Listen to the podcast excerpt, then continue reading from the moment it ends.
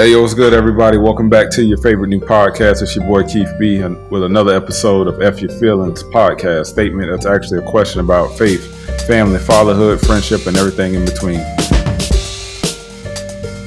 We have an obligation, you know, amongst ourselves as as we obtain this knowledge, we have to pass it down. I often wonder how would I move different in those type settings. You know, we, we never had no liquor in the house or no wine, so you know, we was we believed in holiness.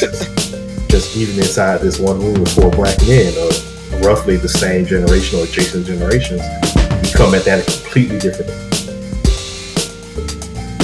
The things I pray for, I pray all, every day. I pray for when I'm making a decision. I pray for the Lord to make it clear, make it plain, make it obvious.